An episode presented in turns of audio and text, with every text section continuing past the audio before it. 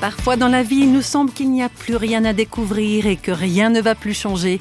Et dans ces moments, nous sommes un peu dans une routine où tout paraît toujours pareil, les jours se suivent et se ressemblent.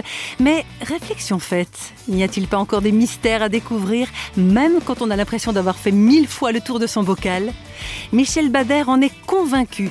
Elle est mère de quatre enfants, femme de pasteur. Sa vie est tournée vers les autres depuis son enfance et pas sans raison. J'ai vu, en fait, depuis toute petite, mes parents qui ont aimé accueillir, euh, qui ont aimé venir au secours des gens. Pour moi, c'était vraiment euh, une expérience extraordinaire d'être leur enfant parce que notre maison était toujours ouverte, parce que on venait euh, souvent à, accueillir des, gens qui étaient dans le besoin, à, venir à leur, à leur aide. Et, mes parents vraiment nous ont, nous ont montré un exemple qui nous a donné envie c'était pas lourd. Bien sûr qu'il y a le modèle. Mes parents ont été pour, euh, pour moi un modèle. Il y a eu d'autres personnes.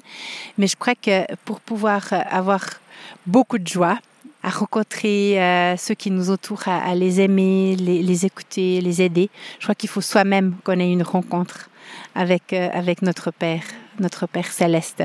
Je pense que ça a marqué quand même ma vie puisque j'ai aussi choisi comme métier d'être infirmière et j'ai aimé pratiquer ce métier. Et euh, j'ai après eu une, famille, on a été famille d'accueil. Ça, c'était aussi un choix pour, pour que notre famille puisse être aussi au service de, de notre Dieu. Toutes ces années, je crois que c'était quelque chose qui nous a, disons, suivi. On a aimé accueillir ces jeunes, être un peu leurs parents.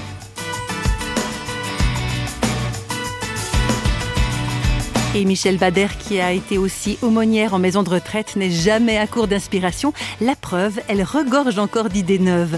Ce que j'ai envie actuellement, c'est de pouvoir être aux côtés de mon mari et de rejoindre les gens de nos villages.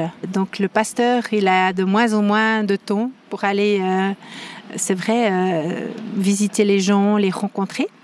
Et je crois que c'est vraiment quelque chose que j'ai dans mon cœur, euh, c'est de pouvoir je ne sais pas encore exactement comment, mais aller rejoindre ces, gens-là et, voir quels sont les besoins et pouvoir aussi partager ma foi.